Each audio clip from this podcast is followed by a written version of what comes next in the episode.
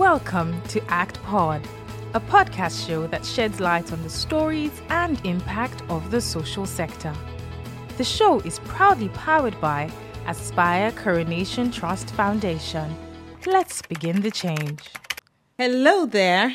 You are welcome to yet another insightful uh, episode of Act Pod, our story, our continent. I am Abiodun Owo, and as usual, I'm going to be your host on today's episode.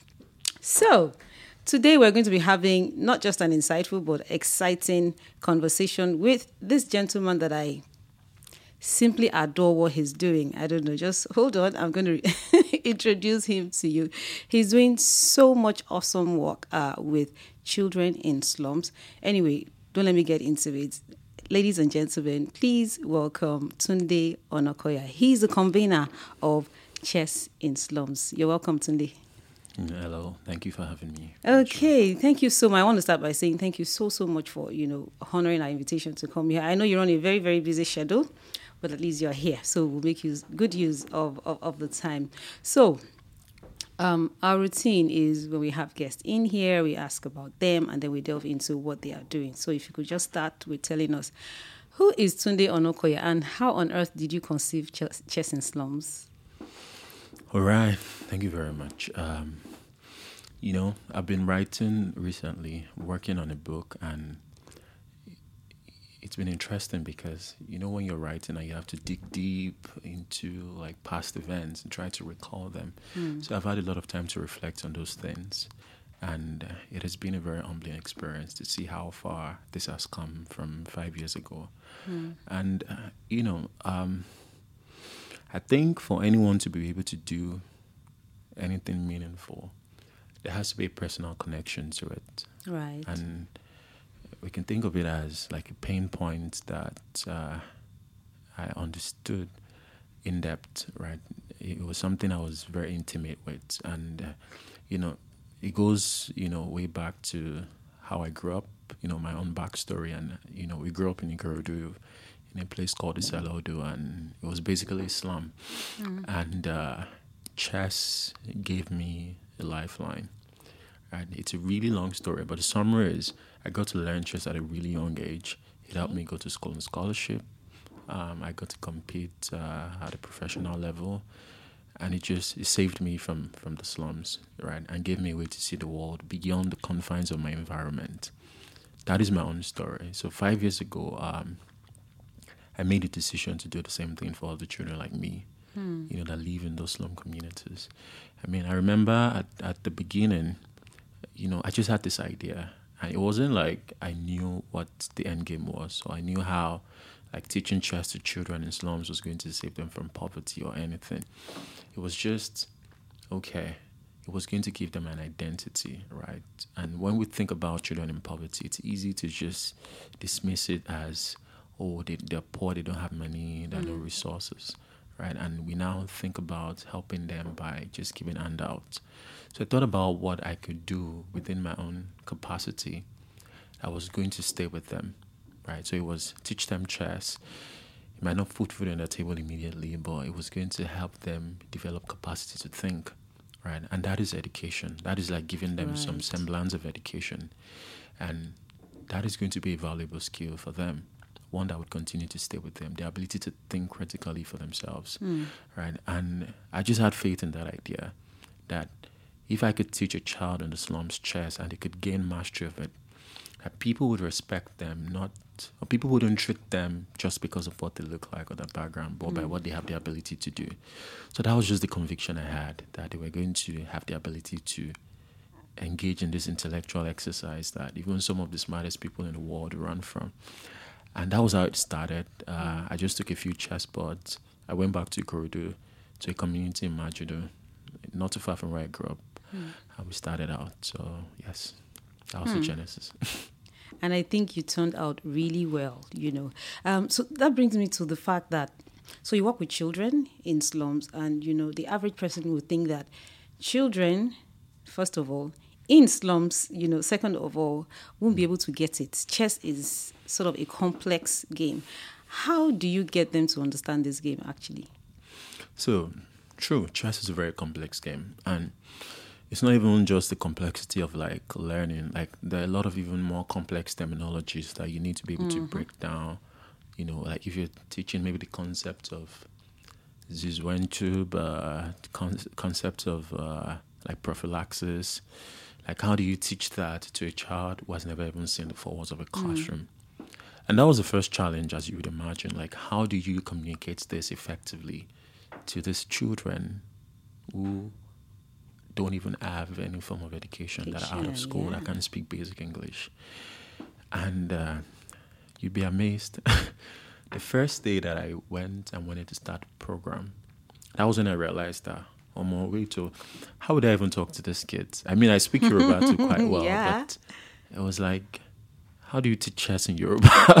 Hmm. So I just put out the the chessboard. I started by teaching them board coordinates, and I can tell you that in the first one hour that I taught these kids, they were able to learn so much more than. And before chess in slums, I'd worked in private schools. You know, I had this chess and schools program. I'd never seen children, anyone learn at that pace before, hmm. and it just made me probe even further. Like, how do children that people don't think too much about? It's easy to just box them in this stereotype that oh, they're good for nothing intellectually, but then how are they getting these things? And within very short time, then it made me realize something. And a lot of what I got to learn on that day is what drives me. Like every child has this innate capacity Right. to learn. Yes. Every child has it.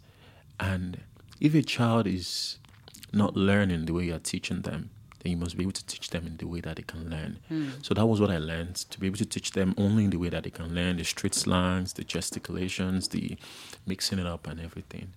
And they were able to understand all of those complexity. And hmm. in just a few months, they were we took them out for tournaments and they were beating other kids from other rich schools and so they have the capacity to learn but hmm. somebody has to take a chance on them. On them. so it's just that potential that they have that is unrealized.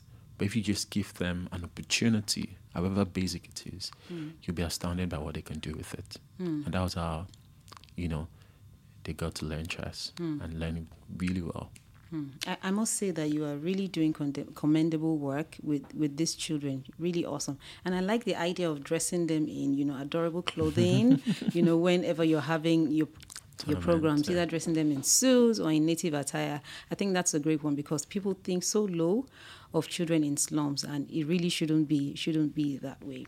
You know, I, I follow I follow chess in slums on, on particularly on Instagram and I see that um you're always out there. At what point did you realize that um, I need to create some visibility for chess in slums if we're going to, you know, remain relevant? And how did you go about that?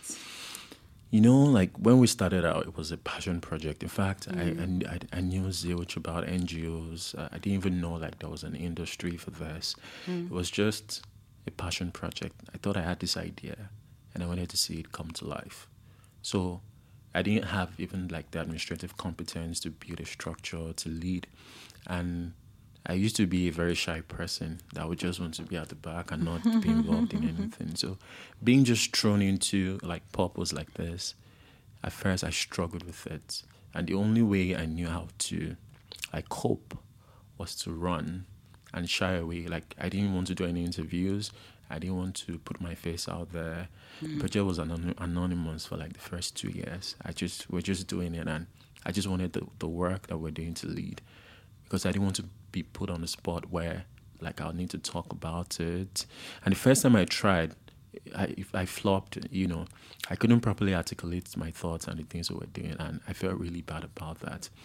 But what now pushed me to like that journey of self to see that if I could like to be able to do this successfully, hmm. because now you're on a mission to change the lives of so many children. You're using chess as a vehicle. Chess is not the end in itself. It's a means to several ends. And mm-hmm. those other ends could be maybe them getting education, getting just for the first time that people can see them, not for what they look like, but for what they can become. So the onus is on you to be able to make a compelling case for them. So I knew that that means I have to like work on my on myself. Mm. I had to become the best version of myself to be able to speak on behalf of those kids that will never get that opportunity to speak for themselves. And I thought that was a huge responsibility. So I think that was like two years into like the project that I started being more deliberate about okay, putting the stories out there, getting more visibility. Because if people see that these children in these slums are showing great aptitude for chess, mm. and people would feel confident to give them opportunities. So then I started writing for the first time. I didn't know I could write so well. And I remember the first story I put out there about one of the girls in our academy. You know, she was she had never been to school before, but she was one of our best players. And uh, someone just saw it. I was like, wow, like she reminds me so much of my daughter, and her story resonates very strongly with mine. Mm. I'd like to sponsor her education from now until she's done university. Well, woo. And I was like, okay. And that was how, like, just me putting that story out there helped that girl find a life changing opportunity. So it was like now realizing that you're a superhero with an ability to, with a pen, and whenever you write, you could actually like cause something that could change someone else's life. Mm. So I hmm. wrote about another kid in our academy. I started writing, and the more I wrote about them, the more people would reach out to support their education. Mm, awesome. That was when I knew that okay, we couldn't just skip this. We're doing something truly phenomenal, and the world needed to hear about it. Mm, so that was how I just became a writer to start okay. sharing the stories. So you discovered, you know, a lot of other innate talents that you I actually had, have. Yes. Yeah, multi-talented. I am. okay, so so in all of this, um, how how have you harnessed um, technology to help you know keep pushing yourself out there? All right, yeah, technology. I mean, social media. Clearly, I think the internet, for me, in my opinion, is the greatest invention of mankind, right? Because it really brings, it makes the world just one global village. It brings all of us together mm. in a way that was never before thought possible. Mm. And you know, social media is an expression of, you know, how you know um, the internet connects us. So I think um, social media has been very instrumental, you know, in, in the growth of chess in slums, right? It started with Facebook.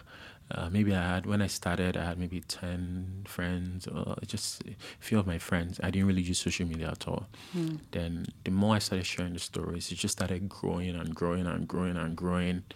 Then at some point, I just stopped. You know, then I got on Twitter and uh, maybe I had maybe like 500 followers and it just grew to like almost 300,000 and everybody was just so interested in the stories and so social media has been that amplifier for us because you know, it's one thing to do great work and not just feel heard or seen. And a lot of people struggle with this. They're doing really good work, but they're not seen, they're not heard. And it can be very um, painful, mm. right? Because, you know, you just do these phenomenal things and you just maybe get one like and nothing doesn't get any it. visibility. so, so, like, having the courage to put yourself out there, to put your stories out there, despite the imperfections, is important. And social media, has, leveraging social media has helped us be able to do that. And you can imagine the amount of traction it has given this cause, not just in Nigeria. In fact, we have more fans outside mm. Nigeria than in Nigeria. We've mm. gotten more support from like people in other countries than actual mm. Nigerians, right? So social media definitely. And another case where we're able to really leverage technology was when COVID happened. Mm. So when COVID happened, we couldn't have like physical training sessions with the kids anymore. Like we had to shut down. So I started thinking about what we can do to, for them to continue to learn. Then uh, I thought, what if we could get laptops or maybe iPads? At that time, like there was no money at all, and so I started sending emails to uh, ChessKid. So ChessKid is the biggest online platform for children in the world. Mm. So they have you can children can get to play online, take lessons online, then get to connect to other kids from all over the world. So there are children from China, US that use ChessKid. Yeah. So I wanted our kids too from Ikorodu to also like get that opportunity to interact and learn with other children. So I wrote, I could, I wrote to them, sent an email to a few people. We were able to get like ten iPads, you know, from mm, them. Awesome. And so they gave us free gold accounts for the kids to start learning online and start playing. And when we now brought the devices to the kids, we now realized that most of them had never even used, never seen a laptop before. before. Mm. And for some reason, it, it didn't just occur to me that there was that gap, you know, where in a world that was constantly evolving, like these children don't even know how to use these technological devices. So for the first time, they got to engage the use of technology to play chess. So I got to teach them other things like how to use YouTube, use Google. Mm. Then we now organized a virtual match between our kids in the, in the Ikorodu there and the college students at the University of uh, California. Hmm. And the game ended in a draw. Wow. It was incredible. Even the VC of the UC Merced school, he was impressed, and wow. you know, we are able to like forge a partnership where one of the kids from our academy will get to go to UC Merced on a full ride scholarship. Wow! So, so that was another way. So mm. now the kids can get to like play online, learn online, not just chess, but you know, engage in the use of technology, right, mm. to learn and to experience the world mm. you know, outside their own community. So I think those are the two most valuable ways in which oh, we've been able to use awesome. technology to awesome. try. It's amazing how you know technology can make the world become a global village, so to say. And you know, imagine you're right here in Lagos, and then you're reaching out to you know outside the shores of Africa, and even getting these kids, you know, to be part of such benefits. I think that's an awesome one. Thank you. Uh, so you have mentioned, you know, like one or two. So increasing, creating and increasing visibility for yourself. I think that's one, mm-hmm. and um, also seeking out partnerships because you didn't have that money, and then you didn't stop there mm-hmm. you, you, because there are a lot of people with passion like you, but once they cannot, once they make it all about getting money, money, then it literally stops there. But you went ahead sure. to seek partnership. Okay, if I can't get someone to give money, can I get someone to give gadgets, to give devices? And and I think that's really really awesome. Are there other um, strategies you've been using to raise funds for for your program for your projects? You know, fundraising is such a tr- tricky thing because. Mm. Um, I mean, if you want to change the world, you need to figure out how to pay for it. Right. And it took me time to learn that because we never raised any money from like 2018 when we started Chess in Slums till 2020. So like between 2018 to 2020, that had just been me and a couple of my friends and volunteers. I would just pull our money together to buy boards, to take the kids for tournaments, to give them food after every training. Then a few people would support every now and then, you know. But when we realized that, okay, we had something that was deeply impactful and we needed to scale it, hmm. we knew that we needed more resources. Hmm. And, you know, good thing you talked about partnerships and collaboration because um, sometimes it's best to not try to reinvent the wheel. You know, you could just leverage, like, like ChessKid platform now. We didn't have to like build our own online platform or anything. Mm-hmm. We could leverage what they had. One. Exactly. So, so like, remember like this was me going from just being a passionate chess coach to now building administrative competence to understand that our structures, partnerships, we need to like begin to think about like the funding ecosystem, mm. you know, around the work that we do. So this was the strategy that we had. So I first had to like define like the five places where the money is. Mm. you need money, right, yeah. to fund your so project. So the first one was uh, the grant, uh, you know, the grant and aid uh, industry. Um, second one was um, the chess communities around mm. the world. Chess is a global game, so yeah. people in the US they have their chess federation, their chess community, so we could reach out to them for support. Um, uh, I also put like corporate you know um, the tech startups you know majorly the tech startups because i was very like invested in like technology in, in africa mm. right so a lot of my friends were like founders of you know tech companies, so tech startups, you know the corporate private uh, institutions, um, um, then uh, educational institutions because mm-hmm. we're using chess you know, as an alternative kind of education for the children. So it was like reimagining education for them using chess as a vehicle. So what we're doing was contributing to educating children. So we could look towards opportunities to forge partnerships and get scholarships for the kids, right? So we first defined all of those pathways. Mm. Then we now started exploring them one by one. And finally, social media crowdfunding. So those mm. are the mm, five pathways. Okay. And for us, social media has been the most effective. In fact, we've raised 90% of our funding from just social media. Mm. Right, so we just set up a GoFundMe page. And you don't have to do too much. Just share the details of the work that you do. Mm. And sharing that is understanding that you're not just sharing the technicalities of it, because people don't necessarily care about the technicalities mm of what you're doing. Right. What they care about is the story. Mm. And the story is what helps them connect to the realities of the children. And you must be careful to not do it in a way that demeans the people you're advocating for. They call it poverty So porn. true. Try to score like pity points. No, Mm. there's a way to actually tell their story in a way that gives them agency. So we're not saying, oh, so this child is poor. No, we never do that. We see, see this child, despite all of these things, right? This is how they're still sh- striving. And this is what they now have the ability to do. Now imagine if you now give them more opportunities. Mm. And that is why we go as far as like making, like from the tournament, you see them wearing suits, them wearing agbada. Yeah. That is very deliberate because Yes. we want them to we don't want to keep feeding into that narrative of the african child in poverty we want to change society's perception of what children like the slum is just a place it doesn't define people that live They there are, yeah. so being able to like tell our stories like that has gotten us like a lot of traction on social media so we've raised so much money and Sums has never gotten any grant. We've never applied for any grant. Hmm. And that is also intentional because we want to first work on a model that that is scalable works. Mm. and that w- where the impact is tangible and can be measured before we start exploring those pathways. But for us, it was that. For other people, you might it might be a little different, but Mm. it's just the same framework. So that is what has that is what has helped us. I mean, of course, we are still looking for money, but yes. so okay, far. so if you're a donor, you're a funder out there, just in slums. help also. No, but I, I really, really must say that I'm inspired by you know all of the things that you have said right now, even with the um, the funding strategies that you have used. So there are a lot of people out there, you know, they have the passion, they are running non-profits, but once they write a grant and it doesn't go through, you know, they just shrink back. So True. you need to come and see Tunde Onakoya. You know, I think you should start consulting. Let me be your manager. Oh, yeah, I yeah, that. so you can, you know, uh, share from your wealth of experience. Yeah, don't worry, I'm not expensive. you look expensive.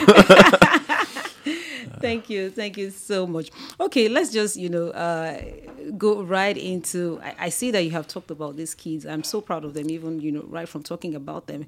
Is there one particular kid? You know, you would like to talk about maybe like share her success story or his success story. I know you have so much impact that you can talk about, but Yeah. maybe there's one that really strikes that you'd like to share his or her story with the world. Hmm.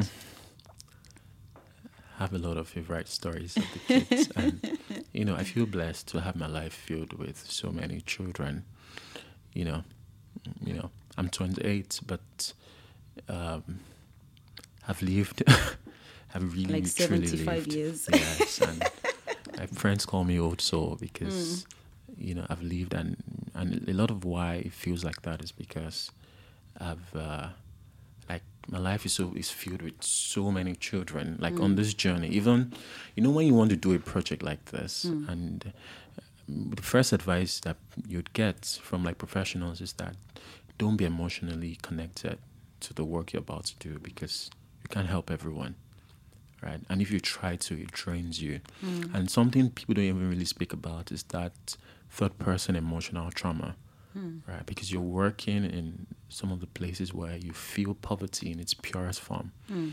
and that can be really, really hard, right? That is why you're solving a hard problem, Mm. a social problem. It's not a problem Apple will solve, Right. so you've chosen to solve it, right? So you must be, you must be, at least, you must find a way to cope, to detach, you know, the emotions from being practical and objective. But I struggle with that. It's a good thing and it's a bad thing. But one of the success stories of, the kids is Ferdinand. I think I'd like to share Ferdinand's story. Okay. Uh, for people that have followed the Chess in Slums project, they've seen, you know, what we did in Oshodi on that bridge, recently in Mokola, in Makoko, then in Ikorodu, and now even Burkina Faso, Kenya, Uganda. We've been to a lot of countries and we're like skilling. But Ferdinand's story would always be special to me for so many reasons. I remember when we met Ferdinand, it was in Makoko. So we had like I decided to like scale up from Ikorodu where we started to see what was possible in other places. So I wanted to stage an intervention in Makoko. I wanted to do something different from what everyone else had always done. So the first challenge in Makoko was the health hazards. The community was it's, it's a slum, it's a floating slum with like black water, sewage basically, and uh, the children don't even speak They don't speak English. They didn't even speak my own local Yoruba dialect. They speak most of them spoke Igbo instead. So there was the language barrier and everything else. But we still wanted to do it regardless to mm. show that it was possible to do great things from a small place. And we selected all the kids that wanted to train. You know, we ran the pilot phase of the project for a month. We trained them five hours every day, then have a tournament at the end of it. And Ferdinand did not come on the first day. But the second day he came around. And Ferdinand is 10, but he lives with this medical condition called mm. cerebral palsy. Right, um, for people that don't know, it's it's brain damage basically that affects the muscle movement and everything else. So he couldn't go to school. You know, he had to struggle, and other kids in the community would always they would bully him. They would call him um, Golugo, which mm. means imbecile, mm. and he would go home and cry to his mom. He couldn't speak as well, also, but he was only able to communicate with his mom. So he just, you know, sauntered into the training center, and the other kids were pushing him away. That you mm. know, it was like that community kid that nobody wanted to play with. And I just called him, and uh, I was wearing this shirt, and I just gave it to him, and he was really happy. He smiled, and I tried to like talk to him, but he couldn't speak. So I just uh, told uh, our photographer to like put him in a class so he could just learn, so he doesn't feel left out. And the next thing, I think it was the next day, our project manager just came to me and he was crying. I was like, I was like, what's going on? Like, today come and see something. So he just took me to the table where the boy was, was playing. And I think the instructor gave them this very complex geometry to solve. Hmm. And he was the only one that was able to solve it. Wow. And, uh, you know, for a boy that doesn't speak, hmm. he realized that he had a sound mind. He was a gifted child. And chess became his first language. Like the, the way he could now express everything that he had in there hmm. that I had never been able to share. And it was just it was it was incredible. So I just said, you know, just keep training him, and you know, we kept training them. Then at the end of like the project, we had a tournament. That was when we made suits for all the kids in Makoko, mm. and I can guess who won that tournament? Ferdinand. Yes, Ferdinand. Yeah, that is so and awesome. It was such was such an incredible success story. I was so excited to share it and mm. it went mm. viral. In fact, for weeks I was getting thousands of emails from people around the world who had kids, you know, with special needs and it was so inspiring for them, you know. And the governor of Lagos State saw that and called and was like, I would like to play chess against this kid. And we took him there. And the game ended in a draw. Although the boy was winning, you know, oh, okay. I thought, anybody. Beat, I thought he beat the governor. but it ended in a draw. And uh, governor just went in and gave him a million naira. And, uh, wow. you know, so they sponsor his education and that of his siblings now. Oh. And, you know, Ferdinand's father is a fisherman and his mother, you know, a petty trader. But mm. but it was clear that you know, destiny had just chosen a more glorious path for him. Um, he will be traveling to Greece uh, next month to, for a tournament uh, sponsored so by cool. the uh, International Chess Federation president. So he's really good, wow. and uh, Netflix would also be making a movie about him. So it's just you know, it's just, it's just such an incredible story of like yeah. triumph of the human spirit, and it's a story that inspires me as well. And mm. I'm just glad that I got to be a part of that journey. Imagine if we never went there. Imagine mm. if we mm. never gave him a chance to just learn. Right? Just imagine how much different you know his life would be now. So it's a story that inspires me. It's one of my favorite stories to tell. You know, because it, it reminds me of like who I am and what I can become. So this is like Ferdinand's story of becoming. It doesn't end there, right? Maybe mm. he can even become world champion someday. Mm. You know. So he's in school now. You know, he's still training, and I think the future is really good. Really, really, good, for him. Really good. You have no idea how much impact you're you're having, you're making in the world. That is so awesome. I mean, I'm so proud of you know, you know, um, you. the things that you do and, and that you continue to do. This is so wonderful. I wish this conversation wouldn't end, but then we have to just round up. Uh, if you could pick on perhaps the biggest challenge that mm-hmm. you've had, you know, as a convener of chess in slums, and how are you dealing with it? A lot of challenges, and mm. uh, it's it's you know it's hard. It's really hard, and you know now it's too late to give up. I've contemplated giving up so no, many you can't. times. No, no, Not with Ferdinand. no, but I, I mean, I can't give up obviously because I think now more than ever, I see how we're giving so many people hope. Mm. We're actually giving the world one more thing to believe in. and uh, hope is powerful. Mm. You know, money is always a constant challenge because mm. we're trying to do so much, even with little resource. Uh, so, yes, we're looking for money. We want to build an academy. In fact, the vision for Children Slum is to reach a million children over the next decade across Africa, a million children in slum communities across mm. Africa, because I believe this could be a revolutionary idea to raise a new generation of intellectuals, even from the slums, mm. By just giving them the gift of chess. It's not just a board game. It's an it's it's an amazing educational resource. In most schools in Europe, chess is a part of their curriculum mm. because they see the cognitive benefits and how it enhances critical thinking, and that is what is needed for the future of work, right? Mm. Critical thinkers, right. yes, children that will not just complain about Africa's problem, but challenge the status quo and turn those problems to global opportunities. So that is the vision for Chess in Slums. Uh, there are a lot of different strategies to like re- codify this model and start replicating in other places. We've been to Uganda, to Kenya, and it's a movement. But we need money to be able to fund that. I want to build an academy, the biggest chess academy in the world here in Lagos, Nigeria. Mm. So we're really looking for partners to help us, you know, bring this dream, you know, and make it a reality. Mm, um, okay. Then for me personally, a challenge is just uh, I'm too connected to the work that I do, and it has made me neglect so many other aspects of my life. Mm. so I'm learning to find balance, and I'm learning to like find balance, and uh, so that's it pretty much. Mm. But okay. So, so speaking of the fact that you need money, if mm-hmm. donors and partners, you know, are looking for you, how would they find you? Yeah, you can send us an email at um, hello at Chess in Slums Africa. Okay. Um, I, I use Twitter a lot because that is where I share a lot of my thoughts and insights, you know, from the project. So you can follow me on Twitter and send me a message, Tunde underscore OD, or just follow us across all social media platforms, Chess in Slums Africa on Instagram, on Facebook, on LinkedIn and uh, on Twitter, so our website. So anyone, just please look for us. and they will find you. I trust they Amen. will find you. Just look out. Be on the lookout. Are you ready? As in, are you ready I'm for ready. the bumper harvest? I'm ready. I'm, I'm ready. okay. So finally, if you had one wish for Chess in Slums Africa, what would it be? Ah.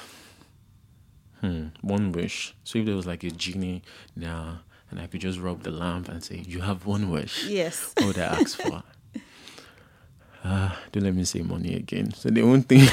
money is sorted. the, the money is coming after you already. yes, I think an academy. It's important to have that okay. academy. We want to build like a space, and this academy would be for like children living in impoverished places, orphans, street kids. You know, the reason why I'm wearing this cap is because I'm part-time area boy, part-time chess coach. You know, it carries the spirit of what we're able to do for street kids in Oshodi on that bridge. Mm. But we want to do more of that.